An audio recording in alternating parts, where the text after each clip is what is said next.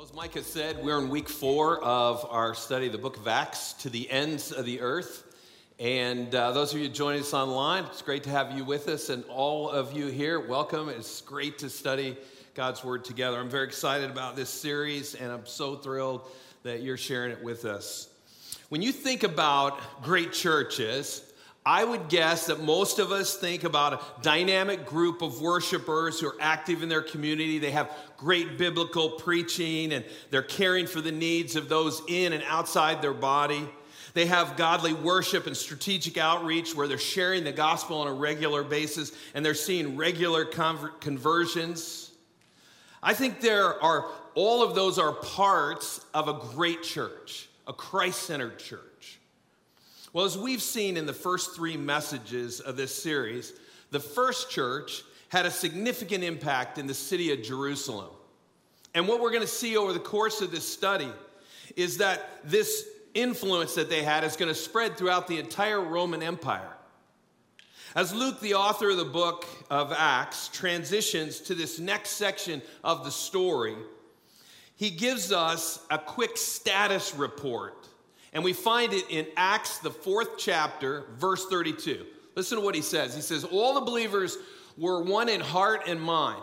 No one claimed that any of their possessions was their own, but they shared everything they had.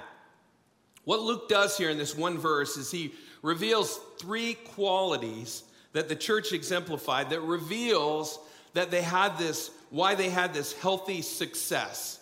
I mean, let's say they had great success in a relatively short time. What was the secret? Well, Luke gives us a little bit of an insight into it here in verse 32, and I want us to dig into this just for a moment. The first thing that we find that the church had was the church was unified. He says there at the very beginning of verse 32, he says, All the believers were one in heart and mind. And he started that phrase with all the believers, which means everybody. Everybody in that body in Jerusalem was on board. They were unified. Now, churches are notorious for their petty reasons for why they have disagreements. And sometimes they even split over those. Tom Rainer, who's the CEO and founder of an organization called Church Answers, he wrote a blog post several years ago titled 25 Silly Things Church Members Fight Over. Now, he said this whole thing kind of got out of control real fast. He did this Twitter poll asking, what your, what do churches fight about? And he said the thing just blew up. He said people were so energized to share what they fought about at church and how absurd it truly was. So let me share just a few examples. I'm going to give you all 25, but it's a hilarious thing. You should Google it. Here's what he said. The first one was this What's the appropriate length of the worship minister's beard? now, our, we don't have that problem because our worship leader can't really grow much of a beard, okay? but he's young, and I think one day he's going to grow into it. The beard, he'll grow into a beard, okay? The second one was this. There, there was one church that had a fight to decide to build a children's playground or use the land for a church cemetery. Who are you going to minister to, right? And then this one probably is my favorite one. There was an argument of whether you should have deviled eggs at church meals, okay? when somebody said amen. You don't like them, do you? Okay? But here, here, I thought Rainer had a great response. He said, You can have deviled eggs if you have angel food cake for dessert, okay? Just got to balance it out, right? And then the last one was this was, there was a church that had a petition to have all the church staff clean shaven, which meant you're never going to have a church planter on your staff, okay? Because they, you don't know that? They all have beards. Church planters all have beards, okay? That thing hit like a lead balloon. Okay. One thing that the church in Jerusalem had, though, all those things aside, they had unity. They had unity. Now, what unites a healthy church is the mission. And that was certainly the case for the first church. Luke reminds the readers of the mission in the very next verse. Look what he says in verse 33. He says, With great power, the apostles continued to testify to the resurrection of the Lord Jesus. The mission was to tell people about Jesus. And the thing that set him apart, that made him unique from any other religious leader ever, and even to this day, was his resurrection from the dead. So tell people about Jesus and let them know about his resurrection. You see, when everyone agrees that the purpose, what the purpose is, then they'll pull together to accomplish that purpose. The church, the first church, was unified. Now, the second quality that Luke points out that the church exemplified that revealed why they had this healthy success was the church was unselfish. Verse 32 continues No one claimed that any of their possessions was their own. Now, Luke makes the point here that the early church was unselfish when it came to their stuff. Some of you are going, Where are you going, preacher? Okay. Here's what they were saying. Now, they were willing to share everything they had. And at first glance, this kind of sounds like a version of communism. But here's the difference, and it's a huge difference. Communism mandates that everyone surrender what they own for the benefit of the state. That's not what was happening in the first church. The church in Jerusalem wasn't mandating contributions from disciples. Instead, the believers were giving their things when a need was presented. The church was not only unified, it was unselfish. And then we find Luke telling us the third quality that the church exemplified that revealed why they had this healthy success, and that was the church exhibited generosity. He says this in, the end of verse 32. He said, They shared everything they had.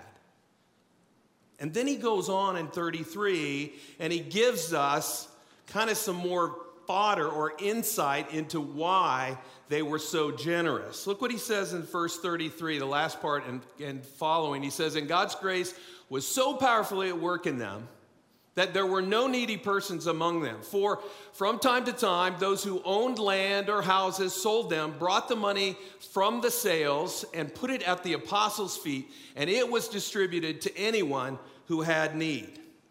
Now, don't think that every believer sold all his or her belongings and gave the money to the church, because that's not what was happening. In fact, verse 34 says, from time to time that happened. From time to time, some of the members sold property and donated it. When the church had a need, the Holy Spirit would tap someone on the shoulder or stir their heart and direct them to sell something in order to meet that need. Luke tells us they were unified, unselfish, and generous. And that was the secret to their healthy success. He continues in this context of sharing possessions. And Luke gives us two examples of giving one, showing how generosity works, and the other, showing how it easily can get hijacked. The first example is the example, the sacrificial generosity of a man by the name of Barnabas. We pick up his story in verses 36 and 37. He says, Joseph, a Levite from Cyprus, and that's the last time you're ever going to hear this guy called Joseph, but he's a Levite from Cyprus whom the apostles called Barnabas, which means son of encouragement. He sold a field he owned and brought the money and put it at the apostles' feet. Luke introduces us to Joseph, who's nicknamed Barnabas. And that's how we know him throughout the rest of the Bible. And his, his name actually means son of encouragement. Barnabas was a disciple who was known for being this tremendous encourager. I mean, if you were down, you wanted to be around Barnabas because he was going to lift you up. And Barnabas is one of these guys who, throughout the scripture, you're going to find encouraging people. And here in this text, we find his encouragement coming through his generosity. He voluntarily sold a field he owned and he donated the money to the church.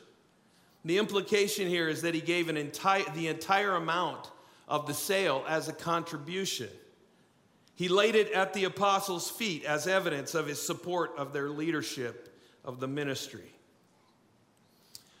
What you'll find out as you read through the book of Acts and the rest of the New Testament is Barnabas in himself had a remarkable ministry. He was a guy who is mentioned 25 times in the book of Acts alone and five other times in Paul's letters. And each time he's mentioned, he is usually encouraging someone. In fact, it was Barnabas who first encouraged Paul to go and serve as he started out in ministry. Think about the impact one man had. I mean, we know very little about Barnabas, but he was instrumental in Paul becoming Paul.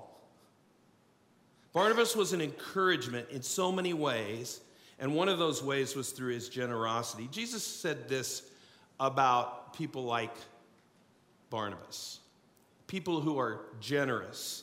He says, Give and you will receive a large quantity, pressed together, shaken down, and running over will be put into your pocket. The standards you use for others will be applied to you. Jesus makes the point that when you're generous, you're going to be blessed. Whether it comes to you materially or spiritually or emotionally or relationally or in some other way. Not all the blessings of God have to do with money. You know, sometimes they come as riches of the Spirit, like peace and joy and patience. Anybody need a little peace today? Or the gifts of, of God come from things that money can't buy, like a spouse or kids, or a job that you love, or forgiveness or respect. Generously, giving generously changes you. It does. It frees you up and it undermines the power that money and possessions sometimes can hold sway over us. I wanted to give you, as we came to this point in Acts, I just want to give you a little bit of a snapshot of the current giving picture here in our church. Some of you track this every week. You see the graphics, you, you follow along on the app. That's a, another plug for the app. You can follow along with that. But I wanted to give you a snapshot of the last six months. The last six months, our weekly offering averaged 25,147. That is 8% below what our weekly need was. Our weekly need last year was 27,300. That's a deficit of $2,153 every week. Now, I will tell you that if you look at the last six months of 2022, we met our weekly need or surpassed it five times out of 26 months. That is not a great financial picture, but that's from the giving standpoint. What I want you to know is that God has been unbelievably faithful to us. God has been so faithful to Northeast, and so we continue to trust Him and we continue to rely upon His provision here. The Old Testament has a name for God. It's Jehovah Jireh. It means the Lord provides. And God has been our Jehovah Jireh. So we continue to pray with faith that He will meet our needs. And as His followers, we do have an opportunity to be part of that. And I wanted to let you know that. You know, the benchmark of giving is the tithe. Now, a tithe is just giving 10% of what you earn. The Old Testament certainly is a big proponent for the tithe. And those of us who are Christians, we live under the new covenant and we know that we're not bound by the law of the Old Testament. Rather, we use it as a guide. We still study it, we still learn from it. Most Christians agree, though, that the tithe is still a, a good guideline for giving, and it's also pleasing to God. Amen. We give our tithe to God through the church in order to accomplish the work of God. We want to see his kingdom advance. And we recognize that the church is responsible for praying and discerning what God wants us to use those resources for. Paul told the church in Corinth this in 2 Corinthians 9. He said, Each of you should give what you have decided in your heart to give, not reluctantly or under compulsion, for God loves a cheerful giver. And God is able to bless you abundantly, so that in all things, at all times, having all that you need, you will abound in every good work. Yes. So, I want to ask if you're a Christ follower and you call this place home, I want to invite you to join me in giving as God calls you to give. Would you just pray over the next few weeks, considering what God would have you to give. Some of you are already giving and you're incredibly faithful in that. And I want you to know how grateful we are for your generosity and investment. But some of you, this is new to you, and you're just stepping into this space and you're trying to figure all that out. And I want to respectfully give you space to do that. But I also want to be courageous in asking you to be part of what God is doing here. You may not see how you could give a tithe, 10% of what you earn right now, but maybe you could start with 3% or 5% of your income, with the idea that you're going to move towards 10% over the course of the next months or years. I believe God will provide what you need when you faithfully give to Him. So consider taking a step toward greater financial confidence in God, not our paycheck or other resources, so that as you put your confidence in Him, you can experience more of Him. Listen to this. I believe this is all my heart. God will do more with 90% when you tithe than you will ever do with 100%. Amen. Think about that just for a moment. And the other thing that I want you to know about is God God has got you. You will never outgive him. You may think, oh, I'm going to blow this thing up. I'm going to go crazy. You will never outgive God. Ann and I found this to be true a number of years ago. There was a time when I was unemployed, and if you've ever been without a job, you know how tenuous that can be. That's a difficult season. Not knowing what the future held for us, we decided that we were going to do this one thing we're going to trust God to provide. Now, that's a little bit dicey. We had some reserves we had saved for, you know, the emergency fund. I had got a little bit of income coming from a severance, and as a result, we said, We're going to trust you, Lord.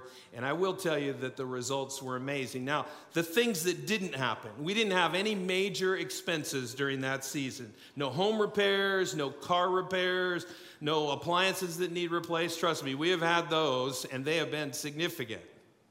But they didn't happen during this season. And then there was this no this season as well. We had no major health problems, no issues, none of us. And nor either nor the girls. And then out of nowhere, there was this guy who called me in the middle of all of this and offered me a six week job that paid $1,000 a week. And it was right in my wheelhouse. And so I said, sure. Every bill got paid on time during that season. And on top of all those blessings, there was a guy that I had met through ministry over the years, took me to lunch one day to share with me that he and his wife were going to send Ann and I $1,000 every month for as long as I was without a job. Now, when I started to explain to him, I said, Tom, I'm really grateful for this, but your, your generosity is overwhelming, but that's not necessary. And he interrupted me and he said this I was telling you this because I wanted you to know what was going to happen. I wasn't asking your permission. I was fighting over whether this guy wanted to give me a $1,000. And I realized God is at work here. Let me tell you this. Ann and I talked about this again this morning. We, we were overwhelmed by the blessings of God. It was showing itself in a time when we were in a valley but God was this way all the time. Now, I share this story with you not because Ann and I have this faith that's so remarkable, because there were some moments there where we weren't really sure, where fear was taking over and faith was waning. But I wanted to tell you this story because God was so faithful to us during that season. You will find God's faithfulness oftentimes more in the valley than you will during the times on the mountaintop but he is faithful in both instances. Please don't ever think that just because you are in a prosperous time in your life, that somehow you don't need God, because my friends, you need him every step of the way. We saw personally how God is so faithful and that you will never outgive him. Well, Barnabas was a very generous disciple, but in this instance, he does something that's remarkable.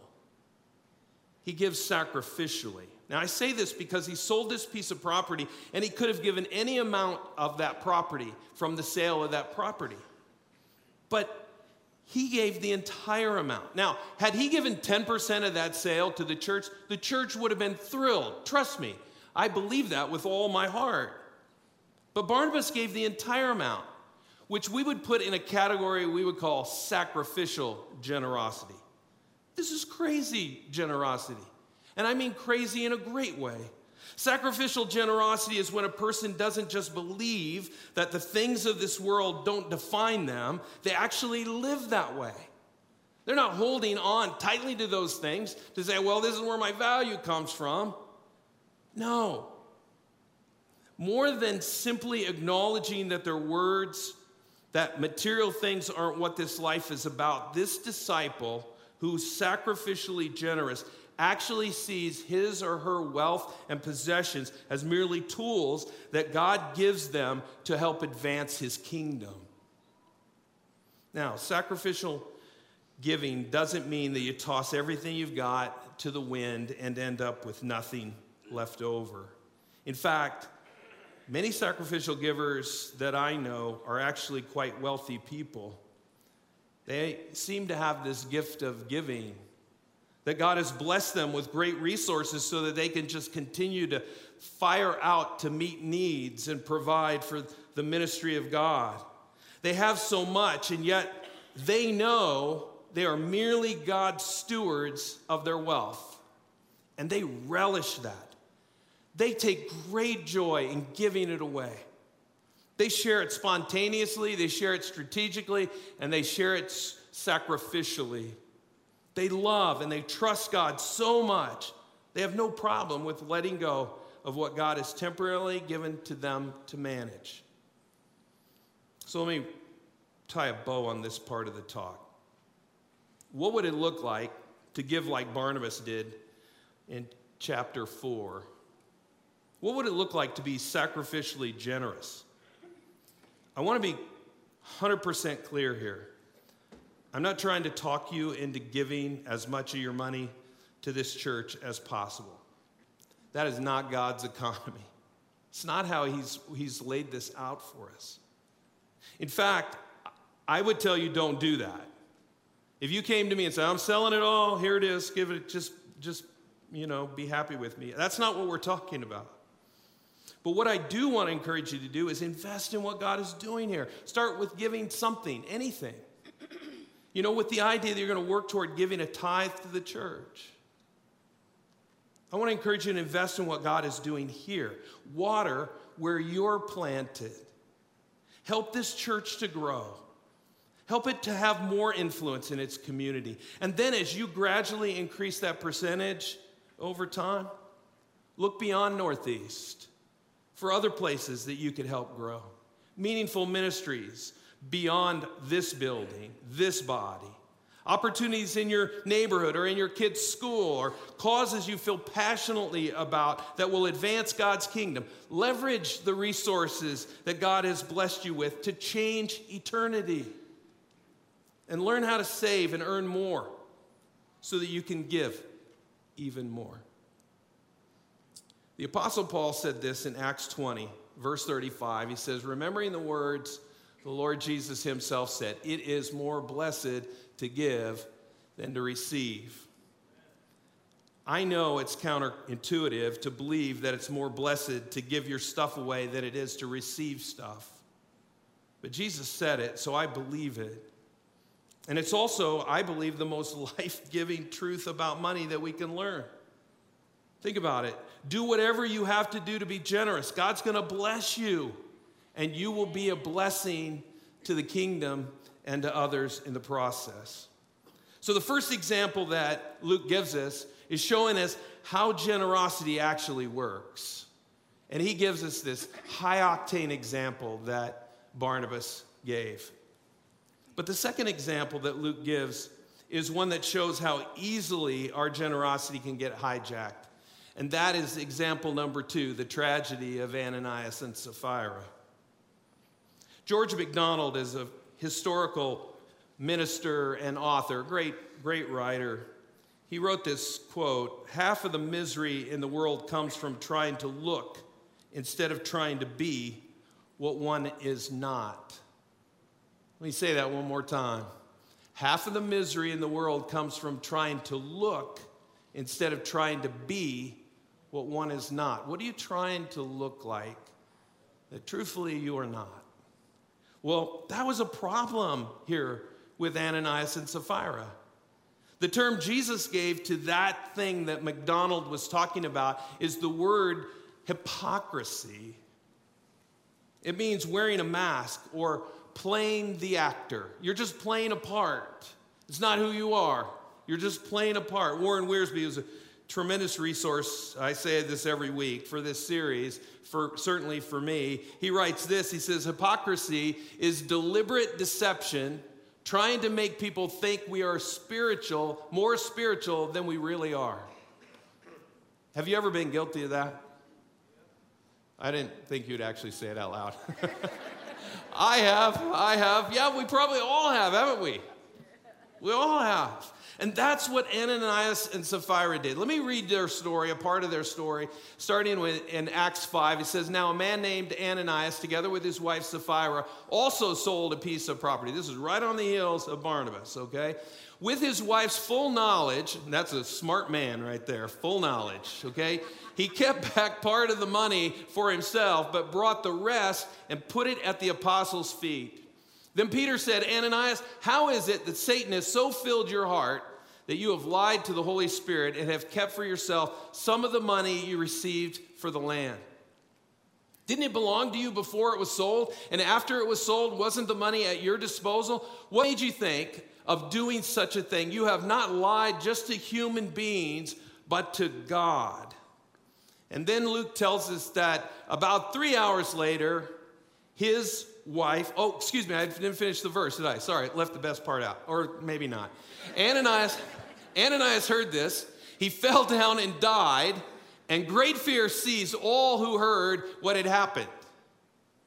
He lied to the Holy Spirit, and then he keels over after Peter confronts the sin.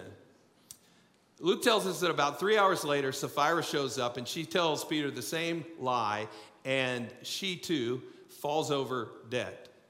And then in Acts 5:11, he says, Great fear seized the whole church and all who heard about these events.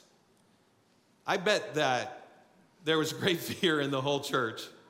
During the offering, people were dying because they lied about what they gave. Okay? Did you give that? Yeah. Are you sure? What a stewardship campaign that would have been, right? Here's the deal this entire event was set like an old wild, uh, an old uh, Western movie set. You know what I'm talking about? You walk down Main Street, and you've got all these buildings, but you go through one door and you realize that all you have is a front. There is no building there, it's just the facade of a building. And that's what Ananias and Sapphira were doing. They were putting on this amazing front in order to conceal the life that didn't exist. They weren't as spiritual as Barnabas, they weren't as generous as Barnabas. And they tried to cover their sin. Now, here's what I want us to do in the few minutes we have left. Very quickly, I want us to look at how Satan hijacked this offering from Ananias and Sapphira. The first thing he did was this Satan worked to get them to sin. If Satan can't defeat the church by attacks from the outside, he will work his way on the inside.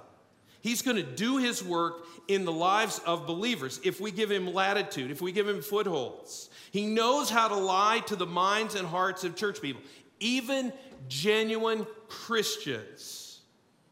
And he can get them to follow his evil plans. We know this because we see this periodically. How, how God, how uh, God has position people in places of ministry, and yet we find out how Satan deceived them and they commit some terrible sin. They have, they have an extramarital affair, breaks their marriage apart, splits a church, or maybe they, they, they have, they're guilty of abusive behavior. And we read about these things and we find out the mission of the church gets damaged because Satan got a foothold in somebody's life.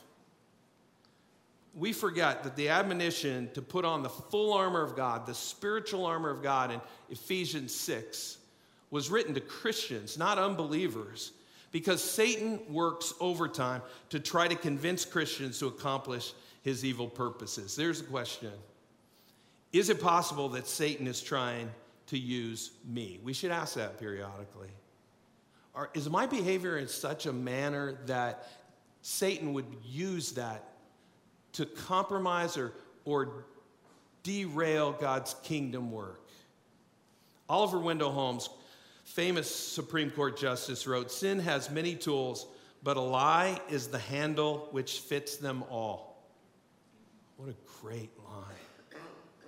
Satan, was a, Satan is a liar, and he lied to this couple, and that lie led to sin and eventually to their death. And when God judged Ananias and Sapphira, he was also judging Satan, and he was serving notice, letting everyone in the church know that he would not tolerate deception in his church. The second thing that Satan did to hijack this offering was he used pride. Pride motivated this sin. We read this in Proverbs 8:13. Check this out. To fear the Lord is to hate evil. I hate pride and arrogance, evil behavior, and perverse speech. You can almost hear God saying that. But you got to know God hates pride. And no doubt the church was praising God for this generous gift from Barnabas. But at that time, Satan was whispering into the ears of this couple you know, you too could enjoy that kind of glory right there. Wouldn't you like to have that? You can make everyone think that you're as spiritual as Barnabas. Yeah. And instead of resisting Satan's temptations, they yielded to him.